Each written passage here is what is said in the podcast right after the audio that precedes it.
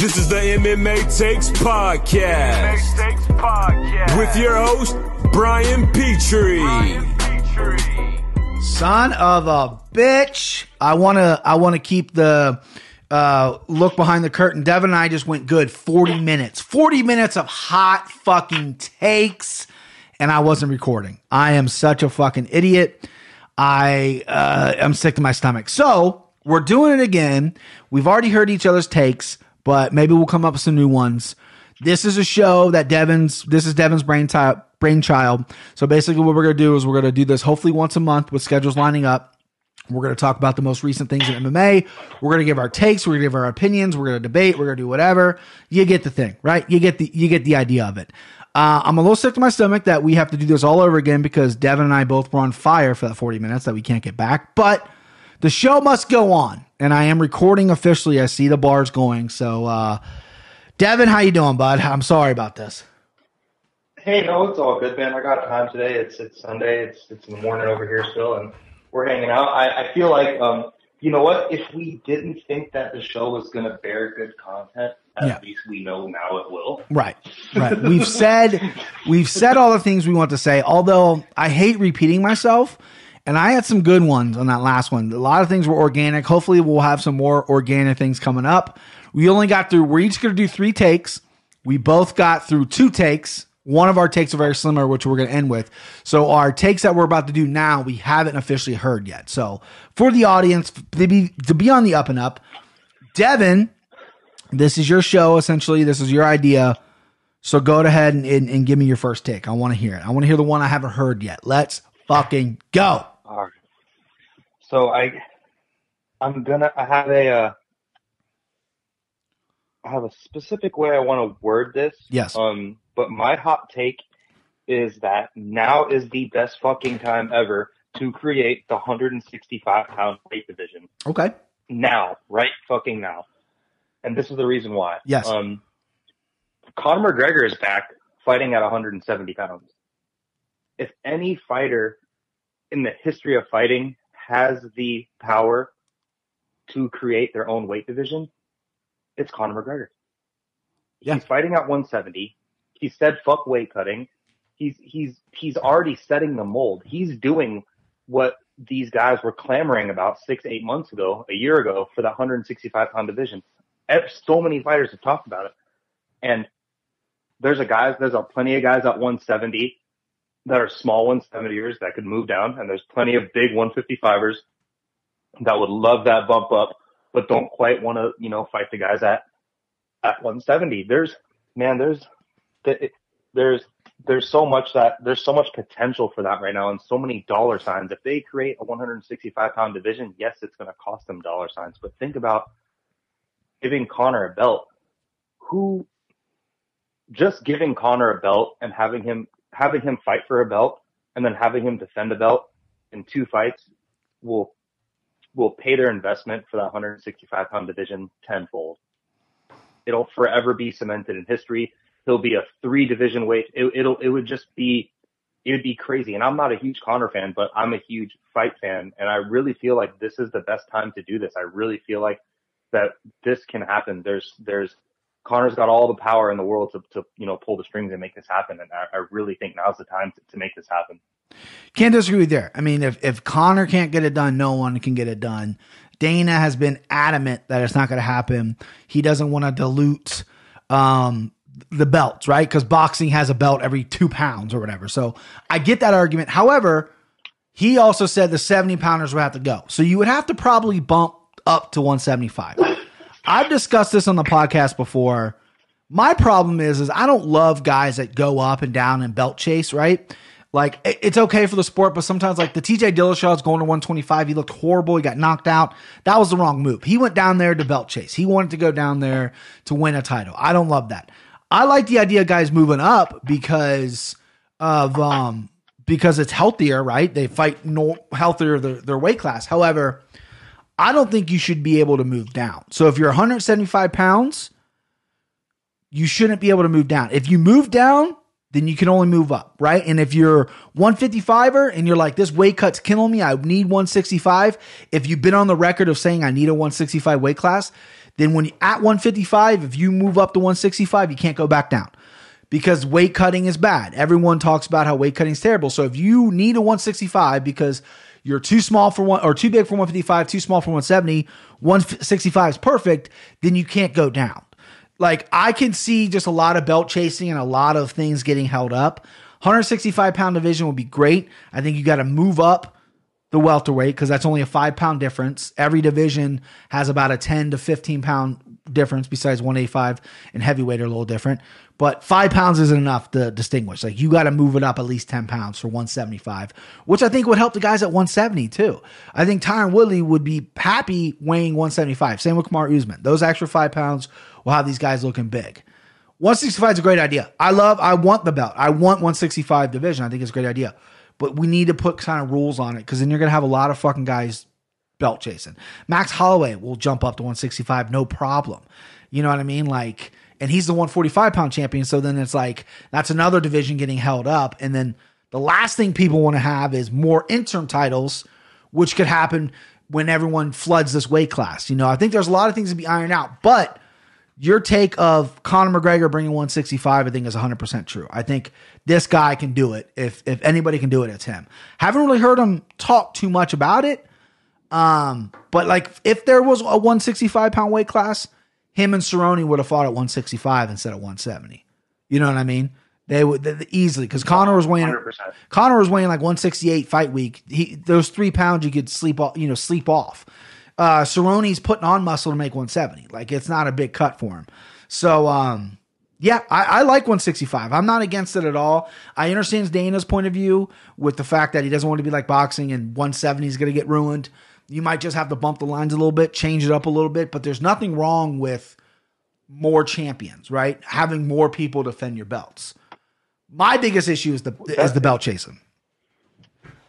That and that's a problem. They should definitely make some sort of stipulation to where you can't move down if you meet a certain and maybe not because what about the dudes like so the same thing that weight weight cutting is unhealthy, but what about the dudes that are just too big for 155 but just too small for 170 that just take beatings? Right. Like look at I don't and they don't take beatings, but like look at RDA. Look at RDA's last fights. Like as Sure. healthy as unhealthy as it is to weight cut is um, it's also that unhealthy to keep losing fights. Right. Um, so and, and so there's like you can play two sides of it. Um, what about it's it's strange too. And then if you think about if you want Conor to have a belt as far as what brings money to the sport, Right. Conor's not. He's he's the hardest fight for him is at 155 pounds. Yeah. He's well, I mean, back down to he's not beating Kamaru Usman either. I mean, if he wants the one, if he wants the 170 pound belt, he's not beating him. And Khabib's a tough matchup.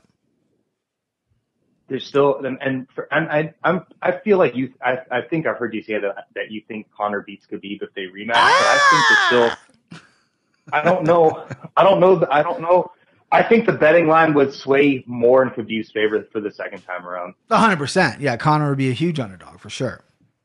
So since Um, you the biggest he's ever been. since you did it, I'm going to give you my first take. Here it is.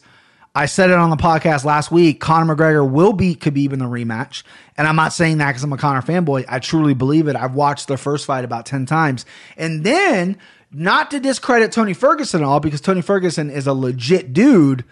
If Tony beats Khabib and Conor and K- Tony fight, he finishes Tony within two. Woo!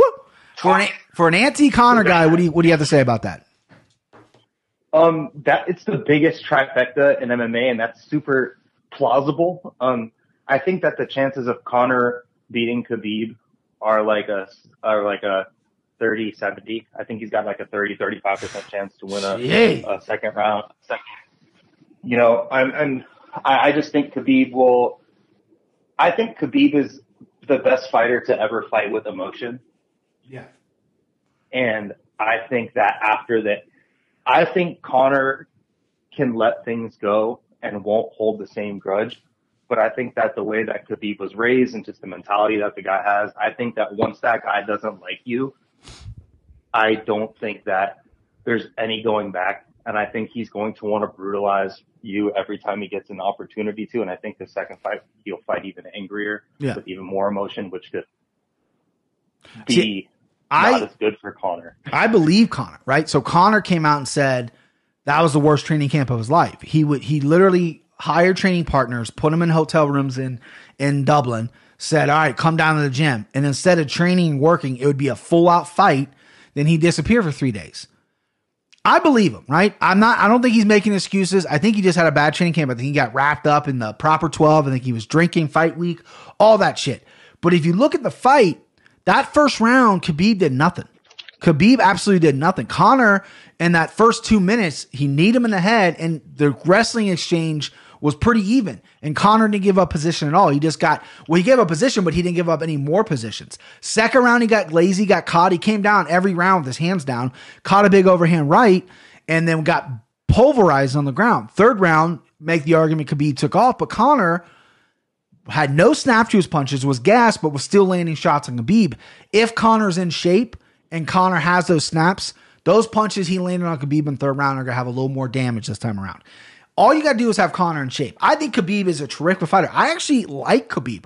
I'm starting to like him. His work work ethic, um, it, and the way he fights him, he embarrassed Dustin Poirier. But another hot take, I think Dustin Poirier had a more embarrassing performance than Conor McGregor. I think Dustin Poirier, that fight with Khabib, he looked like shit. He was going back to his corner saying, I got no space. I can't get this fucking guy off me. What did you think was going to happen? Like, who did you sign up for to fight? Right? And his punches looked super sloppy. He did nothing on the ground. Got choked out quicker than Conor got choked out. So I think Conor's the guy to beat Khabib. If anybody's going to beat Khabib, I think Khabib beats Tony. And I think Khabib and Conor will fight probably at the end of the year again if, if everything goes right, if money works out and all that. And I think Conor gets him. I don't know how. I don't know if Conor can knock him out. He definitely is not going to submit him. But I think Conor gets it done. I believe in my guy because they're here to. They're not here to take part. They're here to take over, Devin. They're not here to take part. They're here to take over. So, what would have happened in the second round of that fight between Khabib and Conor if Dan Miragliotta was the referee? Uh, I don't know. Dexter Dan. Uh, I don't know. Hope, let's just hope that never happens. It might have been a stoppage. Let's just hope that never. Let's just hope that never happens, right? But Conor almost got Conor got the shit kicked out of him that second round, but he came out the third round. and He won it. He beat Khabib and he took a round from Khabib. Stopped takedowns that round as well. That third round had a lot But of was it in the same fashion? No, But was it in the same fashion? It was- before that. but has anybody done that to Khabib? Dustin Poirier didn't one oh. win a second of their fight. Al Iaquinta, everyone's praising Al Iaquinta because he didn't get finished. That guy won what, like the fifth or fourth or fifth round? He was he was boxing with Khabib. Khabib didn't take him down. He didn't even win that. He was getting outboxed by Khabib. Let's just be honest, right? It's admirable because he took the fight on such short notice. But let's not let's not praise Al Iaquinta because this is also the guy that got finished by Cowboy Cerrone, or excuse me, got his ass kicked by Cowboy Cerrone in five rounds, and, and Conor knocked him out in forty seconds. Let's not forget about that. up- pieced. Yeah, let's not forget about that. up. Let's not forget about Iaquinta that just got destroyed by Dan Hooker either, right? Let's just let's not forget about that. I just think So- Conor matches up well with Khabib more than anybody else if he's prepared. Now I can't say if he starts drinking that proper twelve and starts banging chicks again. I don't know what's gonna happen, but if he's the focused guy that came in with Cerrone, I think he gets it done. What do you do? You think he'll ever go to 145 again? No, no, no. I don't think he. I don't think he can make one forty five I don't forty think five so. again. which is a shame because I mean, he's he's getting older, right? He's 31 or 30, and I think 145 has been his best weight class. I mean, he only has one win at 155 in the UFC. He's got one win. That's it. And he's got two wins at 170, and all his wins are at 145. Yeah. And Eddie Alvarez folded like a fucking. Yeah, I mean Eddie Alvarez had no chance. I mean that was his only fight at 155. He's one and one at 155 in the UFC. He's uh, what is he? Two and one at 170, Cowboy in, in both the Diaz fights, and then all his wins are at 145. He made his career at 145. It's a dangerous weight cut. I hate weight cutting. He's getting older. I understand it, but to get down to that 145 weight, he has to be in insane shape, and that's why I think he fights the best there. He's big. He walks through everything there. At 155 he's not that big of a guy. He can fuck off and still make 155, and he obviously did against the Khabib fight. 170, he really can fuck off and not because he walks around at 170. No matter what he eats, he could eat pizzas every day. He's going to be in the 170 pound range. He's just that's just what he is. Um, but yeah, I like him. I like him. I like him. If he, I hope he fights Tony. I think he embarrasses Tony. I think he fucking embarrasses Tony. Not even close. What do you? You what- let me ask you. Let me ask you a question. Who do you think would win, Tony or Khabib? Or excuse me, Tony or Conor? So that's the weird trifecta we have here because I think Tony is the hardest matchup for Khabib because Tony's so active off of his back Yes. and just so active in any grappling exchange. But then on the feet, Tony gets flat footed. He stands mm-hmm. sideways. He throws punches from his hips sometimes and he's really, really hittable. And Conor McGregor has the power and the act, you know, and it's not even the crazy, like, you know, make your eyes roll back power. It's, it's almost like an Anderson Silva type power with just pinpoint accuracy Yeah. when he hits you and he he you know like he he doesn't hit you in the face he hits you right in the shut off point right on your jawline Mhm. or he hits you right in your fucking temple or he hits you right behind the ear Right. like when he throws a, a you know he's not you know he's not he's not just throwing a barrage to try to hit you in the head somewhere he is aiming and throwing accurate punches and i think that tony can be hit um and, and Tony has a pretty good chin. He'll get hit and he'll do like a fucking backward Yeah, Randy he, roll. And he's you know been what I mean? dropped several times. Yeah, yeah. He's he, Like he gets hit and he starts. he's so crazy some- that like his brain is so crazy that it, it just won't allow him to get knocked out. Like like, that's how crazy his brain is. Like, you know, everyone has that shut off point where like your brain shuts down to protect your body, right? That's why you get knocked out. You get hit in the head, your brain goes, Nope, we gotta shut down so we can protect ourselves. Tony doesn't have that. That's how crazy that guy is. I wouldn't be surprised if he wouldn't have the surgery. It was like they found that part of the brain that knocks you out and he fucking removed it. Like this dude is nuts, certifiably insane, but great fighter. And I agree with everything you say. His striking is a little underwhelming. He does have bricks for hands though. He fucks dudes up with his hands. He has heavy hands. I mean, he has knockout power, but it's not like clean knockout power. He just overwhelms people with his like thudding punches. Like the guy hits so hard and it's just his hands are big and it fucks dudes' faces up. But yeah, Conor, I think, sleeps him. And uh, I think Khabib beats Tony. I, I don't think Tony's ready for Khabib. Khabib is just a different animal on top. And, you know, uh, I'm not really worried about that. I mean, Tony doesn't have, like, he has a good D'Arce choke. But other than that, like, I don't see Khabib getting caught in armbar submissions. I think the only way you're going to get Khabib in a submission is, is by a guillotine choke.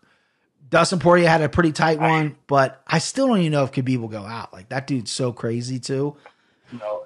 And All I think he's just Go so strong. Last you know the guys that just power. You know the guys that just they use technique, but they can also just power out of submissions with no technique. Yeah. I think Khabib has the power to power out plus the technique on top of that. So I think that he's just a hard fucking guy to submit. Like he, you know, like DC talks about grappling and wrestling, um, with, with Khabib and, you know, that, that, and DC is a heavyweight Olympian, you know, wrestler and Khabib is a, you know, he walks around at probably near 200 pounds. They've probably got a close to 100 pound weight, 100 pounds between them both. Right. And, uh, they get, and, and Khabib gives them a run for his money when they grapple. So. Yeah, Ed Ruth, who is 170 pounder, he probably walks around about 190. Multiple W W uh, NCAA champion, multiple WNCAA champion, and uh, him and Khabib, Josh Thomson was talking about on Rogan's podcast. Him and Khabib go at it, and there's times where Khabib gets the better of it most of the time. That's how good he is. Um, they brought Jordan Bur- Burroughs in, who is a little smaller than Khabib, but a fantastic wrestler. Haven't heard stories yet about how that went down, but Khabib is something else. He's he's fantastic. Kid from Dagestan who did you know wrestling with bears to rest. You know he's not an Olympic wrestler. He's not a NCAA re- wrestler. He's none of those things. He's a fucking just a dude that wrestled bears that has a good sambo background and is freakishly smart and talented at what he does. All right, let's move on to the next take. Devin, you did yeah you led the last one. I'm gonna lead this one. We've already heard it. I want to discuss it further. Darren Till, hot take number two from your guy. Darren Till, if he fights Jared Cannonier at UFC 248, March 7th, he will beat Jared Cannonier by either decision, a 60% chance by decision, 40% chance uppercut KO. I have a vision. I see it. I see my Scouser. I see Darren Till winning that fight.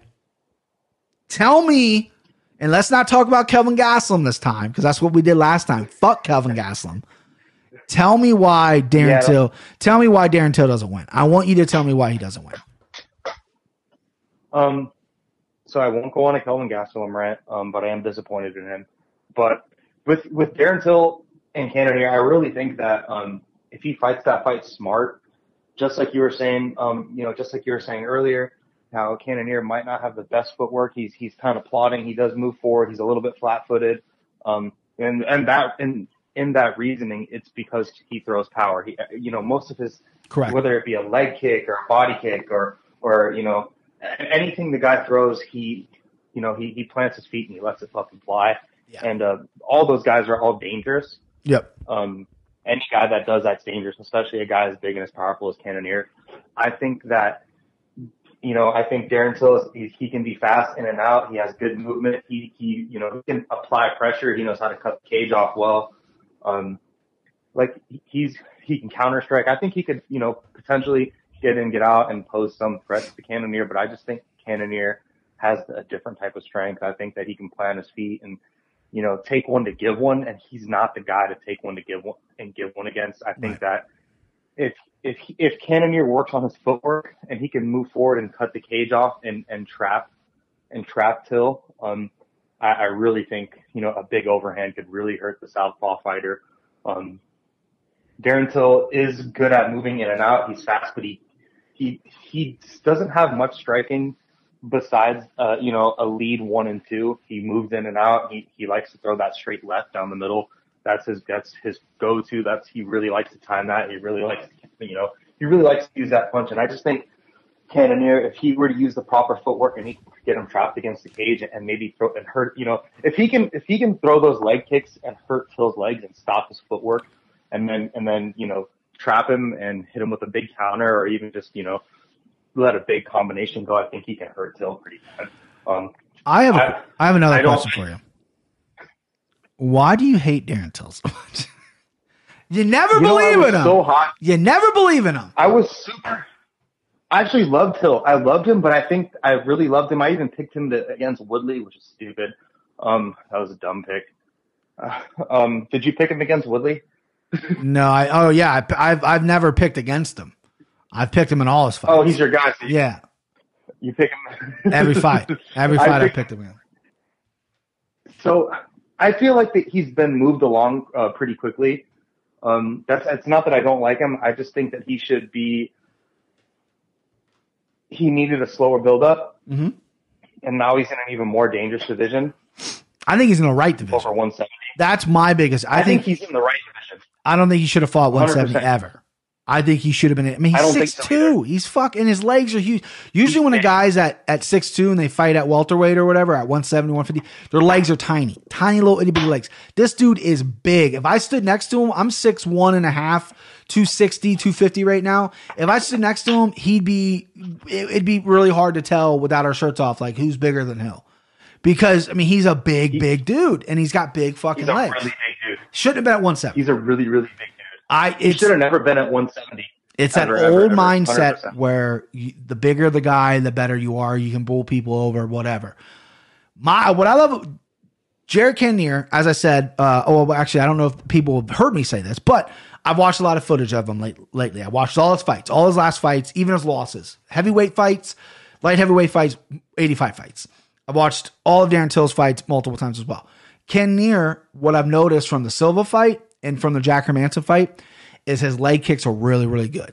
They're not super windy up and they're not gonna fuck, you know, they're not super Thai style, but every kick he's landing. I mean, he made Anderson Silva quit and he hurt Jack Hermansson a lot with those leg kicks. Darren Till has went on record, and I'll, I'll never find the interview and I'll never get the soundbite, but I remember he said leg kicks don't bother him because he fought Thai for so long. He's a Muay Thai guy. He fought in Thailand. Leg kicks don't bother him. He has said that before. That's going to really come to test here if you fight Cannonier because those leg kicks are fucking dense and solid. The guy's just made of fucking brick. I think Darren Till, like you said, I think he's going to have a real easy time circling around Cannonier, picking shots from far away. Cannonier doesn't really defend against head kicks all that well because he usually catches the kick and try to go in for the takedown, which is fine. I just think Darren Till needs to pepper some kicks up there. His left straight is really, really good. Um, I think Darren Till can just, he's faster as well. He's just quicker. I see him just outworking uh Jared Cannonier in this fight. 100%. I can just see him outworking him. And uh he's my guy. I'm obviously biased, But uh, yeah, and I like Jared Cannonier. I said on the MMA Takes Awards, he's a guy that I'm really looking forward to. He's a beast at 185. Everyone says he's the dark horse, and he is. And he could easily beat Darren Till, right? But Darren Till's my guy. I was impressed with his Gastelum performance. I thought he fought really smart. I think if he fights like he fights against Wonderboy Thompson, it's going to be an easy night for him. Easy night. I just said easy night, bro. Easy night against Darren Kennedy. That's probably burning you up. Since you hate Till so much, that's probably burning you up inside. So if Cannonier wins, who does he fight next? And then if Till wins, who do they fight next? And then, um, Easy. respectively, what happens? I got this figured out. what happens to each of them if they lose? Okay. So if Cannonier wins, he fights. Um, he's probably got to fight one more time, right? He's probably got to fight one more time because Costa's next. So Costa was going to be ready in April. Adesanya Yoel is going in March. Let's just say in some crazy world that would never happen, Yoel wins. There's a rematch. So if there's a rematch, then Costa and Cannonier fight. If not, then Adesanya, who wants to be a quick turnaround, he's going to beat Yoel. Sorry. He's going to turn around probably August, fight uh, Costa. Cannonier should not wait that long. So if he beats Till, he should go into August expecting to fight maybe Kelvin Gastelum or Robert Whitaker. They can rebook that. No one knows how far uh, away those fights are. Those are big fights. Uh, Jared Cannonier, I believe, only has how many wins does he have at 85? Is it only three? I think he only has three wins. It's not like he has like five or six. Like he is the the the dark horse, the darling, but um I don't know if if, if he has that many wins uh, uh, uh at the, at the weight. Um, here we go. I'll tell you right now. I pulled it up. So he's got Dave Branch, he's got Anderson Silva and Jack Manson. Dave Branch isn't in the UFC anymore. Anderson Silva was 100 years old. Jack Manson was a big win. So he needs to fight one more time if he beats Till. That'll be four wins in a row. He'll need to fight again. If Till wins, same situation. Adesanya will fight Costa. Then Till, who's called out Whitaker a million times, would fight Whitaker. And there's no sense of rematching Gastelum. Gas, and then if Cannonier loses to Till, Till fight Whitaker, Cannonier fights Gastelum. I just figured it out. I just made Sean Shelby's job so easy. And then, um, who do you think? So that prospect, Edmen Shahbazyan, do you think Yeah. maybe they can slide him in to fight to fight one of those losers if uh, if, He's if the so right? he's so young. You just talked about how you thought they brought Darren Till up a little too soon. I think I, I think the UFC thinks that as well after what happened in the Woodley fight. He, he got embarrassed in that fight and then rebounded pretty horribly off. I mean, Masvidal's on a run, so there's no shame in getting knocked out by that guy. But um, no, I, I I can't see Shahbazyan stepping up unless he does something short notice. I think they got to give him somebody like a Derek Brunson. They got to give him someone right there in that meaty, that medium pack. He's so young that it just makes no sense to really, really rush him on. Um, I like Shahbazyan. I didn't think I would. I like him, but let me look at 185 here. Okay, so Shahbazyan is nine. So I think you got to give him Brunson. I think you got to give him. God, there's not many people at 85 ahead of him. Maybe he is there. Maybe he is like Jack Hermansson would be a really interesting fight as well if he if he can get that fight. Um, yeah, I don't know. That's a good question. I just think I mean he's like what 20 something. He's super young. I think he's 21, and Right. I actually think that he's. I think he's. I think he's matched up against Brunson already. I think that they might have. They did announce it. It's for March 7th. They fight. They Uh, fight on that card. Well, see, there you go. I didn't. So they are- I didn't even. Maybe I did see that, and it, it got implement into implanted in my head, and I didn't know it. Or I should just be the UFC matchmaker because I got all the answers. But yeah, I mean that's what that's what happened. If he gets by Brunson, then he's moving up, right? And then there's obviously opportunity. He could fight Gastelum. Gastelum has nobody. He could fight Whitaker. He could even fight Cannonier if Cannonier loses. You're right. I think that's a good point that you made. He definitely could. uh He can get in there. All right. So I need your second take, brother. Give me your second take. Make it hot. All right. My second take is Weili Zhang is a problem for everyone at 115. Yeah. Okay. Yeah. Zhang Weili. Zhang Weili. And you're talking about her fighting style, not her coronavirus, right? Give it up. Hilarious. I don't have a rim shot. I, I uh, was. Gonna, I don't have a rim shot Kobe. sound effects. Yeah, I don't have a rim shot sound. That's too soon, bro. Too soon. I don't have a rim shot sound effects, or I just nailed that fucking joke. Yeah, I agree with you though. I mean, she's she's a problem at one one fifteen, and uh, she's a fucking beast. She's a beast. There's no doubt here. I told I said earlier that no one heard. Tatiana Suarez got that wrestling. That's and she's big. I mean, she's like five nine or something. She's a big girl for 115. I'm I, she'll end her career at 125, maybe 135. I think if her and Zhang Weili fight, I think that's gonna be a real big problem for Zhang Weili. I and that's that's probably uh, you know I probably agree with you on that. I really think that that's the um I really think that's the next possible match to make there. Um, you know she has a lot of lingering injuries, a lot of neck problems. Um, so I don't know. After seeing her Nina Ansaroff performance, and then you know with her with her lingering injuries, I don't know if UFC is going to be in a rush to make that fight. Um, they got Rose coming back against Andrade, and if she does what she was doing to Andrade in the first round and doesn't get caught um, and get picked up and slammed on her head, I, I really think that Rose can run away with that fight, and then that's a fresh matchup, Right. um, which would be very interesting because Rose has beat Joanna twice, Mm-hmm. And Joanna has beat Andrade. So Right. if Weili gets through Joanna, I really think, and Rose gets through Andrade, that, that's the fight that they're going to make after that. My que- my only question with that, and I 100% agree with you. If Rose beats Andrade and Zhang Weili wins, Rose is next, 100% former champion. I just don't know if she wants if her commitment level, right? She's flirted with the idea of might not wanting to fight anymore, right? And I don't want a, someone going in like half hearted.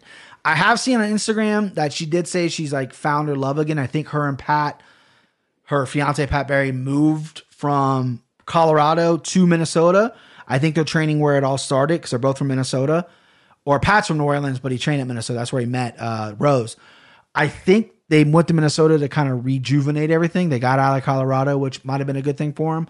But um, yeah, I agree with you. I think, I mean, there's no one else. But Suarez, I think, needs one more fight, have an impressive fight at 115, and then uh, and then she'll get the shot. But yeah, Ro- if Rose wins and, and Zhang Weili wins, that's a matchup, and that's a that's a big boy matchup for two little women.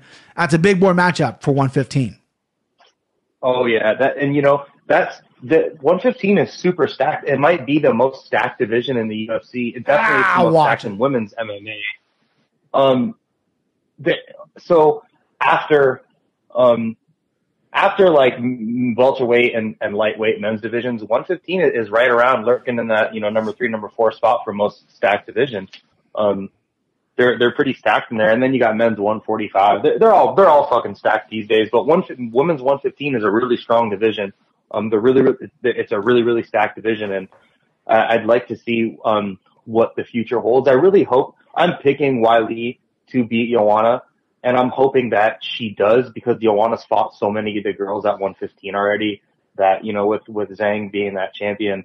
I really think there's a lot of fresh matchups that that could happen, and I think uh, Weili has the potential to be a dominant champion with a lot of really good fights. Um, she's got really good, really good, really really good counter punching, really good pocket boxing. She's got good elbows, really good clinch. Um, the Andrade fight, I, I haven't been, you know, not a lot of fighters will impress me with one performance. I need to see two, three, four of them strung, strung together to be really, you know, hyped up on them.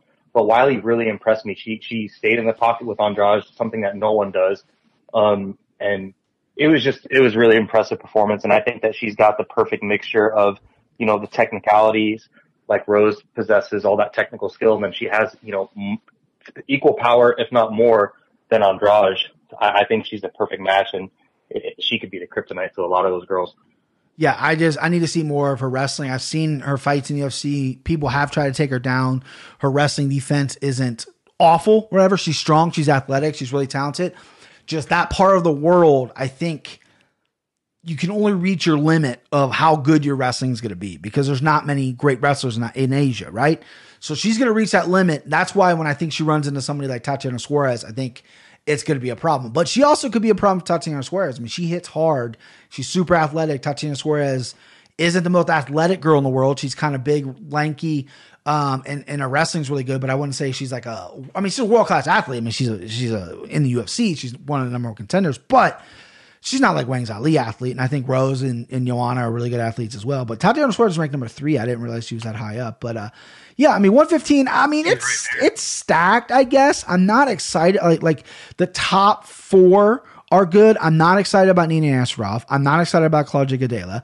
Carla Esparza, no thank you. Michelle Waterson, yeah, I, I, I think she can get some wins in there. Marina Rodriguez is, in, is on a roll. Cynthia Calvillo, solid prospect.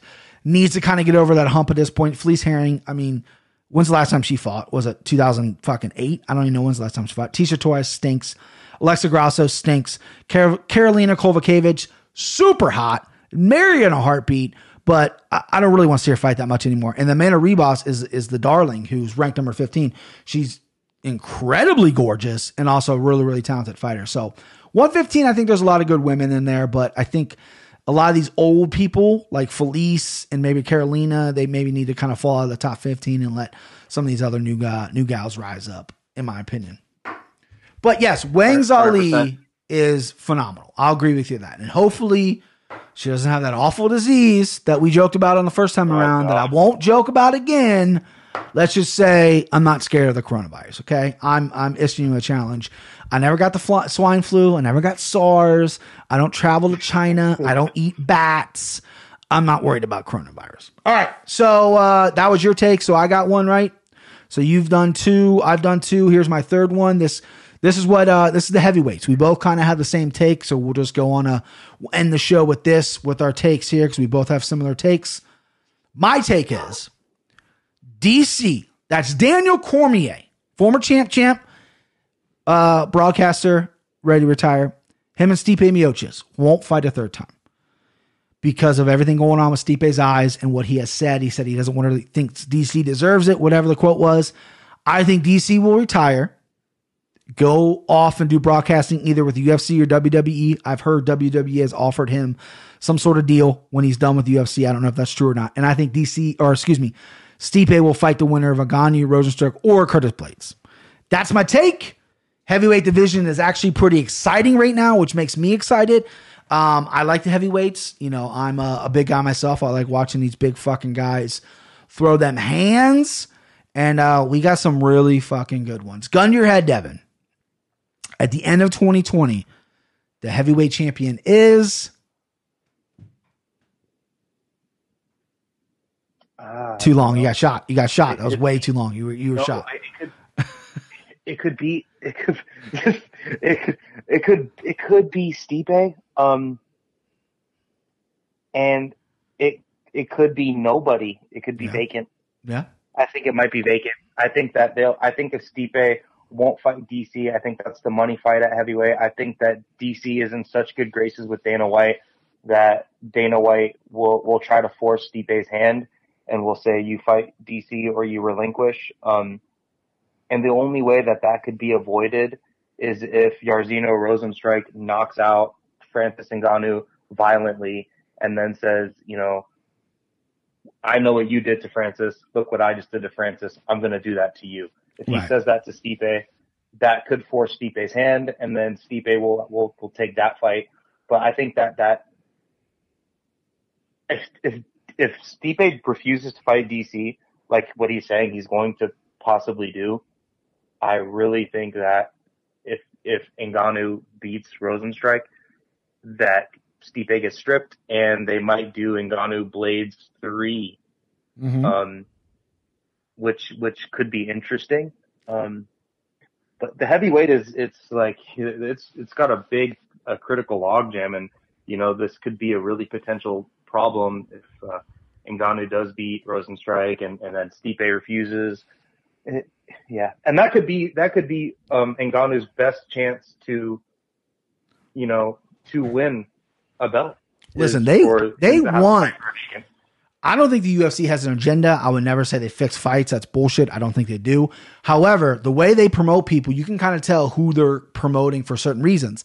They want Francis Ngannou to have that heavyweight title.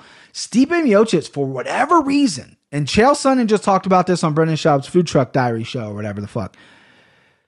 For whatever reason, Stipe hasn't really caught on. Like I like Stipe. He's from Ohio. He's a firefighter. He's a okay looking dude he kind of mumbles his speech. Like he's kind of funny though. If you ever seen any of the embeddeds with him, he's he's pretty funny. Um, he's he seems like a good guy. Everyone like likes him, right? But he's never really gotten over, right? He's he's a fantastic fighter. He's winning fights by knockout. He's not a boring fighter by any means, but he's never really gotten over that hump for whatever reason. Francis Ngannou is like a guy who who has a great story from Africa, grew up in France, is a fucking killer, good looking dude, stylish guy, ripped up, can knock out anybody in the world. He's already over, right? And it could be just that really good story. Most Americans are immigrants, so seeing him come over and do well, maybe that's like a, a thing that we have. But then you got this true American guy who's a fucking firefighter and it's like he hasn't got over yet, and I don't understand why. And I and Chael said the same thing I just said, and I don't and I don't understand why he hasn't gotten over. I don't understand why pe- more people don't support Stipe, um, because he wins fights by knockout. He's exciting, and you know he's one of the most decorated heavyweight fighters in the UFC ever. Right, and he holds several records. But for some reason, the UFC, maybe it's his beef with Dana White, maybe it's the fans or whatever, but like he just isn't the guy like that people were like usually when you're a heavyweight champion i mean for one at one point people loved Tim Sylvia which is so hard for me to even say that guy's a fucking dork he's an idiot but people loved the guy for a second right? Because he was a heavyweight champ. I don't know how many people love Stipe right? You know outside of the midwest like do people really love Stipe like in california? You know what i mean? It's it's strange too because you know the we're the UFC is is obviously caters to the world, um, but they cater to American fans. You know that Right. it's it's it's just we're in America here, and, and we the UFC is is from America. Its its home base is out of Las Vegas, Nevada. Like we we we can make we you know we cater to the American audience. That's what that's what the UFC does. Um, and it's really strange that they choose to promote the guy that you know has been speaking English for two years right that they're choosing to promote him over, you know, the all American firefighter from Ohio, from Cleveland, Ohio. He's from the Midwest, you know, just blue collar dude and, and is, is also just a, a bad motherfucker and has to be the heavyweight champion of the world. And it's strange that he doesn't get the same promotion Just doesn't get it. because the, I don't, I don't understand, I don't understand it. It's really, really weird. I can't wrap my head around it, but maybe it's because, you know, the image that, the image that Ngannou brings and then, you know, we, we, the UFC already has its American crowd. So, Right. you know, they might feel that Ngannou is better for them to bring in a new crowd. let me Um, ask you a question you Strange. Your last name Tejada is that is that what you're from Miami? So Tejada is that like uh Spanish Mexican? What what what is your last name? So, uh, not every person that's Hispanic is Mexican. Right. I'm just kidding. I'm just kidding. Wh- Is it is it Um, Puerto Rican? so- what is Dominican? What I don't I don't know. My mother, my mother is from uh, Cleveland, Ohio, Okay. and then my dad is uh, from New York, but my grandfather is from Peru, and then my Peru. grandmother is from Dominican Republic. Okay, so you got a little bit. Okay, so let me ask you this question because this bothers me as a as a as I know my family came from somewhere. You know, my last name is either French, Scottish, whatever. It drives me nuts, and this could be a little different from you because you actually carry a last name that people recognize as some kind of, you know, Spanish, Mexican, Peru, Peruvian, whatever. You know what I mean? You have some ethnicity, right? Which is great, but I don't understand why people like Jeremy Stephens, who was born in Iowa, who is raised is middle America, right? Iowa is one of the most American states there is. You know, Midwest to the T. Those fucking guys. They sell pizza at a gas stations, right? And that's like their best pizza. No knock on Iowa. I've never been, but Ohio is very similar. But he comes out with like a Mexican flag, and it's because his lady is like from Mexico or something. It's like no one ever name a fighter besides Chris Weidman that comes out to him with an American flag. Every person that has some kind of ethnicity, or like say for example, like I'm I was told I was from Scotland. Imagine me coming out with like the Scottish flag. I've never been to Scotland. I'm not Scottish. You know what I mean? I'm from America. Like Rose Namajunas, her parents or her grandma's from like Lithuania. She comes out with the Lithuanian flag, which is fine. I respect people that want to respect their heritage. But why doesn't more people come out with the American flag? I don't get it. You know what I mean? I don't know if I would. I definitely want to come out with the fucking Scottish flag or French or whatever I am. But I don't understand why, like, you know, I know culture is very important to people and, and people want to honor that and respect that and everything like that. But like Kamaru Usman, right? The guy lived in Nigeria till he was three. And this is my guy, right? He lived in Nigeria till he was like three. And then he grew up in the Midwest. Like he grew up in Nebraska, right? His whole family made a life in America. His whole family is living in America currently in ar- arguably probably a better situation, right? He got a scholarship, a D2 school in Nebraska, whatever. He made a life for himself. He's a world champion. And I am completely okay with him being, I'm from Nigeria. I'm very proud of that. Rocking Nigerian flag, right? Not many people are from Nigeria in the UFC. Well, at one point there weren't. Now there's like three top contenders. However, you never hear him talk about how great Nebraska was or how Nebraska really helped him out. You just always hear him talk about Nigeria. I want more people to be okay with the fact that be like, hey, I'm American. Because a lot of people don't like Americans, right? Like, I know a lot of fucking countries do not like us. I understand that. And I'm not a big political guy. I'm not trying to get on a political rant at all, but I can't think of one other fighter not named Chris Weidman that do, that comes out with an American flag. Colby Covington. Yeah, but that's like a bit, right? I don't think he he does act. He's, he's doing that little. He's doing his little fucking right, bit. Yeah, I like Chris Um, Weidman is like. I mean, I think is All American is his his nickname. The All American. Yeah. You know what I mean? Like he comes out with that fucking flag. You see a lot of guys rocking American flag mouthpieces. Like I believe Dillashaw had one. Uh, several other people had one. Just you know, like let me ask you a question. Maybe because this is another hot take. Would you come out with like a where your your family's from, or would you come out with the American flag, or not even a flag, like on your trunks? Like where would it say you were from?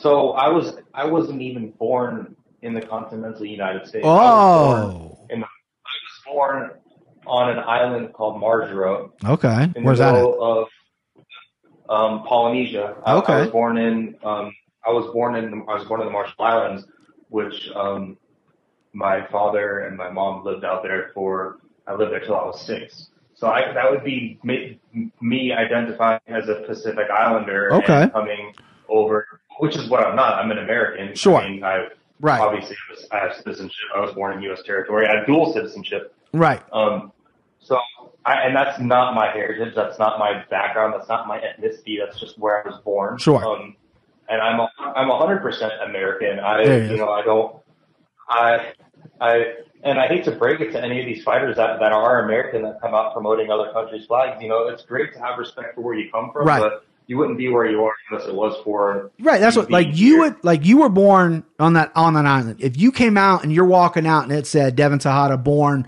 on the island, whatever, and you want to represent that on your shirt or whatever it is, but when you get announced, you're gonna get announced from Miami, Florida, or you're gonna get announced from, you know, Spokane, Washington, or wherever, you know, whatever you choose to get announced from. That's where you're gonna get announced from. And that's what most of these fighters do.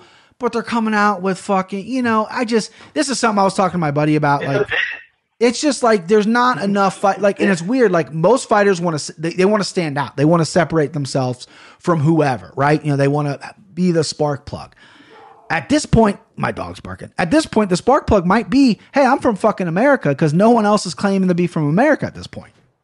and then I don't want to get in a big. This isn't like a rant. Like I'm like super American because I'm not. I just this is something I've noticed. Like like hundred percent, hundred percent. and like And like my, it could be potentially to the judgment. And look at me, like my list of guys that I like, like all my guys, Conor McGregor, Ireland, right? Uh, um, fucking Darren Till, England.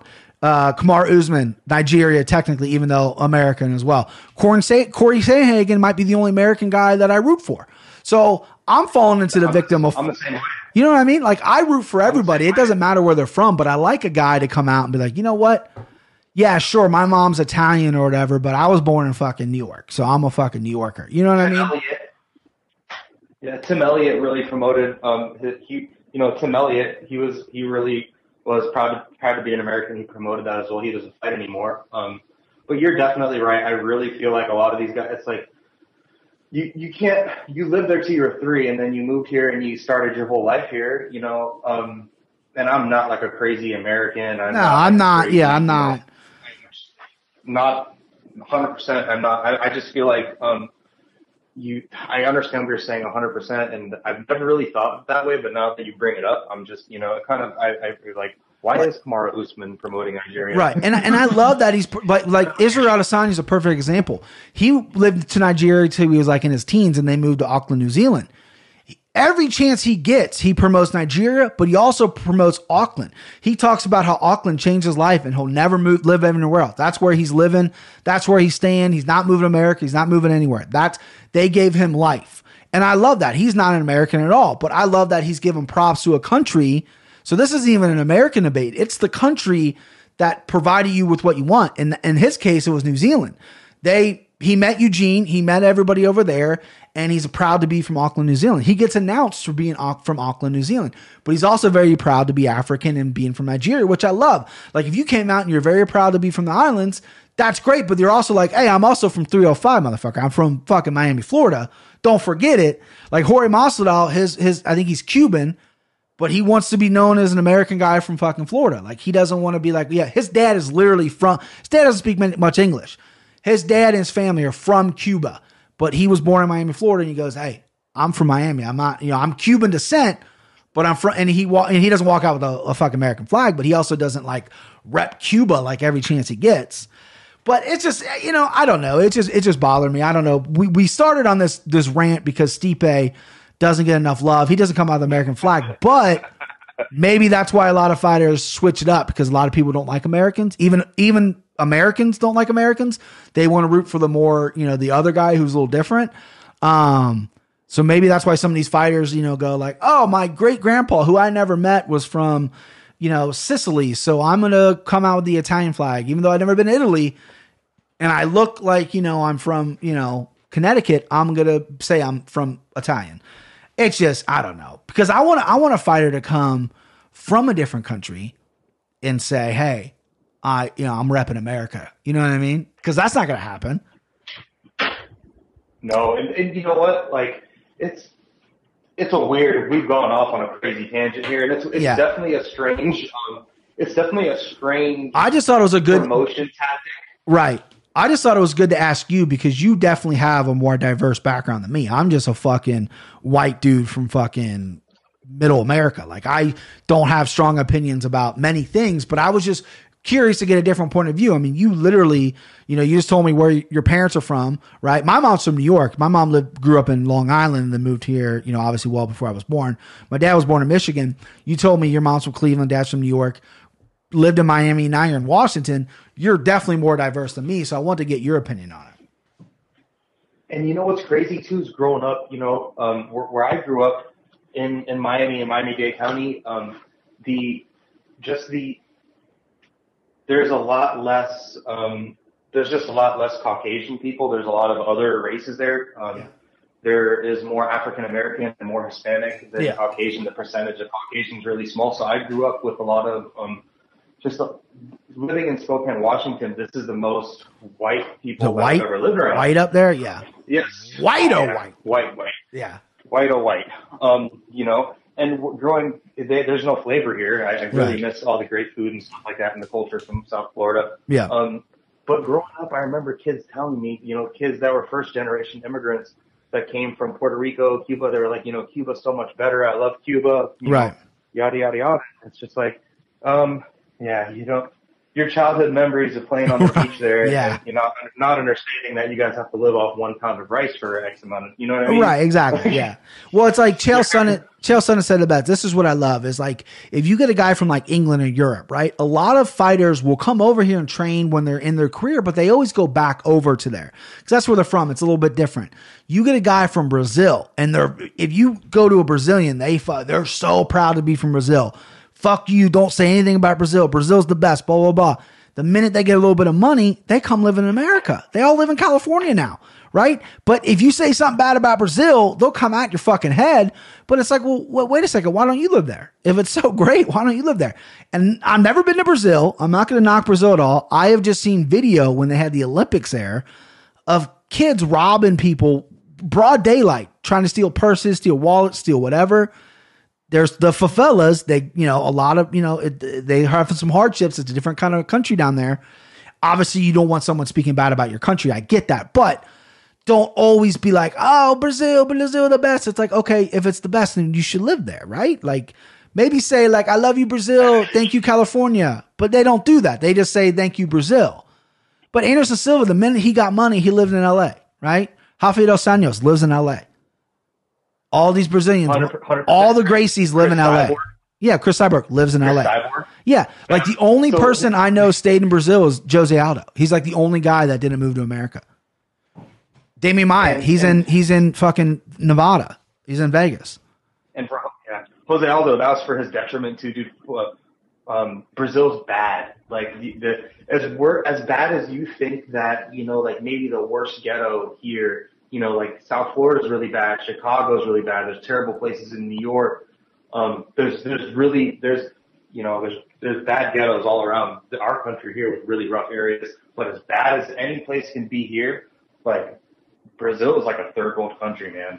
Like It's- those dudes don't have running water and shit. Like Right. a motherfucker will stab you real quick if he doesn't have running water. Like my buddies, I have friends, like good friends of mine that are huge, like soccer nuts, right? And the World Cup was there however however long ago. And uh we were playing like this is years ago, it's like four, maybe eight years ago. I know it comes every four years. I can't remember when it was there.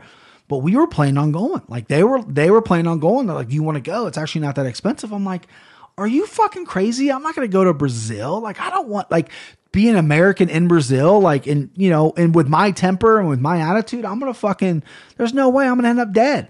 Like I gotta I gotta be really careful with that shit. I got I got too I'm too contra confrontational and I can't be doing that in Brazil with these fucking kids. They'll stab me in the goddamn neck.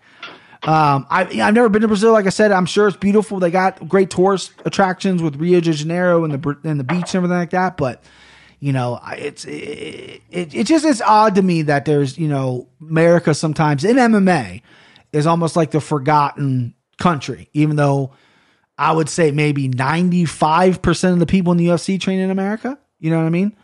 Like even if you're from all over the country, even if you're all over the world, I think you probably train in America you know, or Canada. I mean, We're Canada, you know, with Veraz in Canada. Canada, Canada doesn't get enough respect either. Canada is a great hotbed for MMA. They got some of the best fans up there. Which is yeah, Canada is great. And you know, I'm thinking that um, if I've How, actually how never close are you? How, event. how close are you to Canada? You're pretty close, aren't you? I could get my, I could be. So what time is it now? Um, I, I could, I could be in Canada by. Oh, it's eleven forty-one. I could be in Canada by uh, two o'clock. Yeah. Like what you got? Like what? Vancouver's up there, right? You're like a, Vancouver's by there. So I'm I'm a little bit more um, inland from there. Okay. So I'm close to BC. Okay. I'm pretty close to B- I'm pretty close to BC. Like I'd go to Br- I'd be in British British, Columbia, Columbia. and then Gotcha. also a little bit east of here is like Alberta, and then Calgary, and they do Okay. tons of events in Alberta. Yeah, yeah. Calgary. You've never. You just hold on. You just said you've never been to a UFC event before. I've never been to a live Oh, event. buddy. Oh, buddy. I just bought tickets for Columbus with uh with the work guys. Got some good seats. It's like you definitely can see it better on TV. Like, right? You get the announcers, you get everything, but if you spend good money on seats, because if you're gonna go once every year, you might as well spend the money. It's awesome. The energy there, dude. Like when when Dustin, I'm not a Dustin Poirier fan. I just shitted on him on his podcast. But when he came out to the James Brown song, it was electric, right? Like Stipe coming out to Machine Gun Kelly in Cleveland, however many years ago when he fought Overeem, was awesome. I was on my feet. Like it's the energy's crazy, right? Like on the the Stipe fight, I had horrible seats. So you basically are watching the fight on the screen. But like on in Atlanta, when I went for Atlanta, I spent good money on some good seats. Awesome. Awesome stuff. And I can't wait for Columbus because Columbus could be awesome. Yeah. If you ever get, if they, I mean, I know that they don't come to Seattle much and I- or Spokane, but if they come somewhere in Canada or someone out by you, I would, I would advise you to go because it is awesome. And we'll go. We'll They plan go a trip to Vegas one of these days because I would love to do a fight in Vegas. I've never been to a fight in Vegas. We got it. That's my. You know, I went to Vegas. I've been to Vegas once, and it was just like in passing. My Right. girlfriend and I were traveling down to Arizona.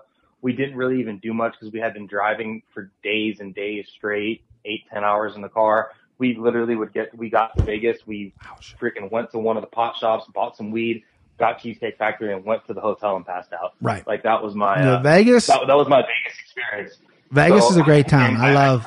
I've been to Vegas three times, and it's it's a great great town. I went only out of those three times. I went once when fights were on, and they weren't on in Vegas. They were in Brazil. It was Bisping uh, Vitor forever ago, and that was my first bit of gambling. I got the gambling bug because I was one fight off from winning like a twenty seven hundred dollar parlay. And I said, and I had literally the teller had to tell me how to bet. I went up there and I was like, wait, what does this mean? What's going on? What is this? And this guy, you know, hated me, but he was, you know, hated his job, hated his life. I bet he's, I bet he's killed himself by this point. This guy was miserable, but he did help me and explain it to me, and uh, and I was one fight away. But that's what caught me the gambling blog was in Vegas.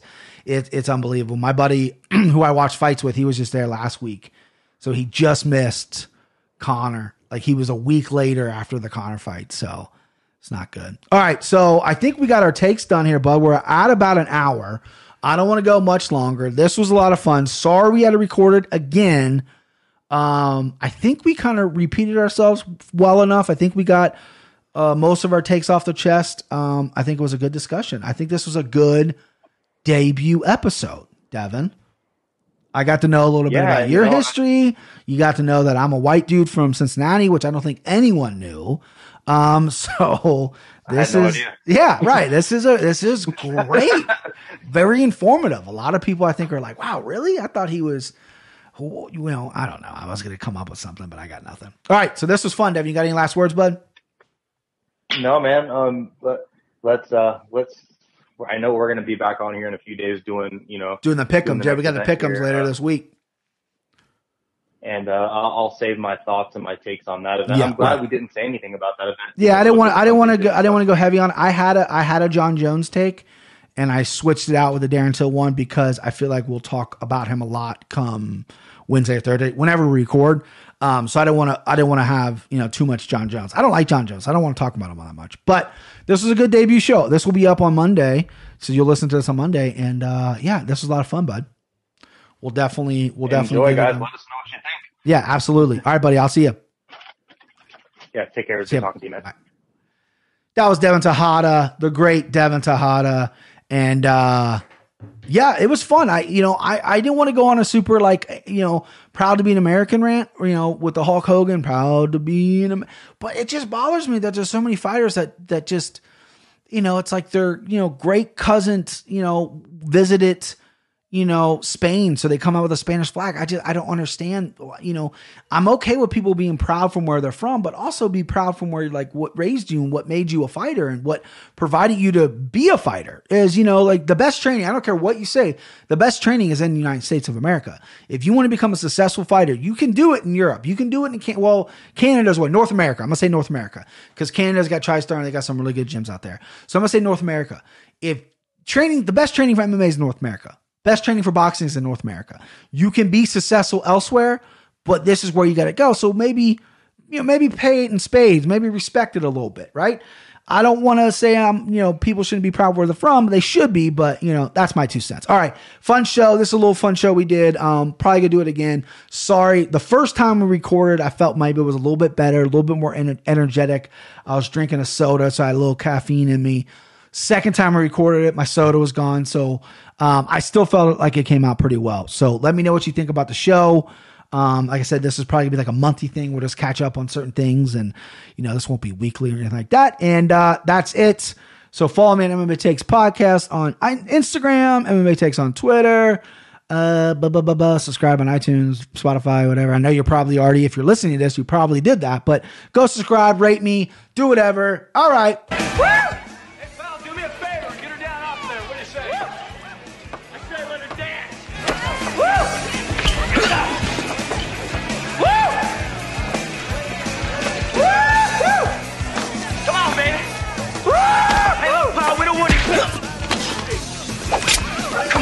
motherfucker, back. Come on. Motherfucker.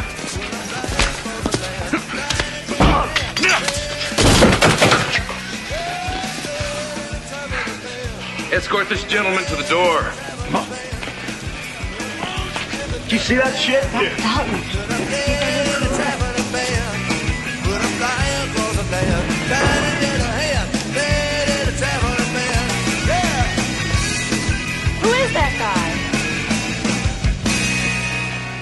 He's good.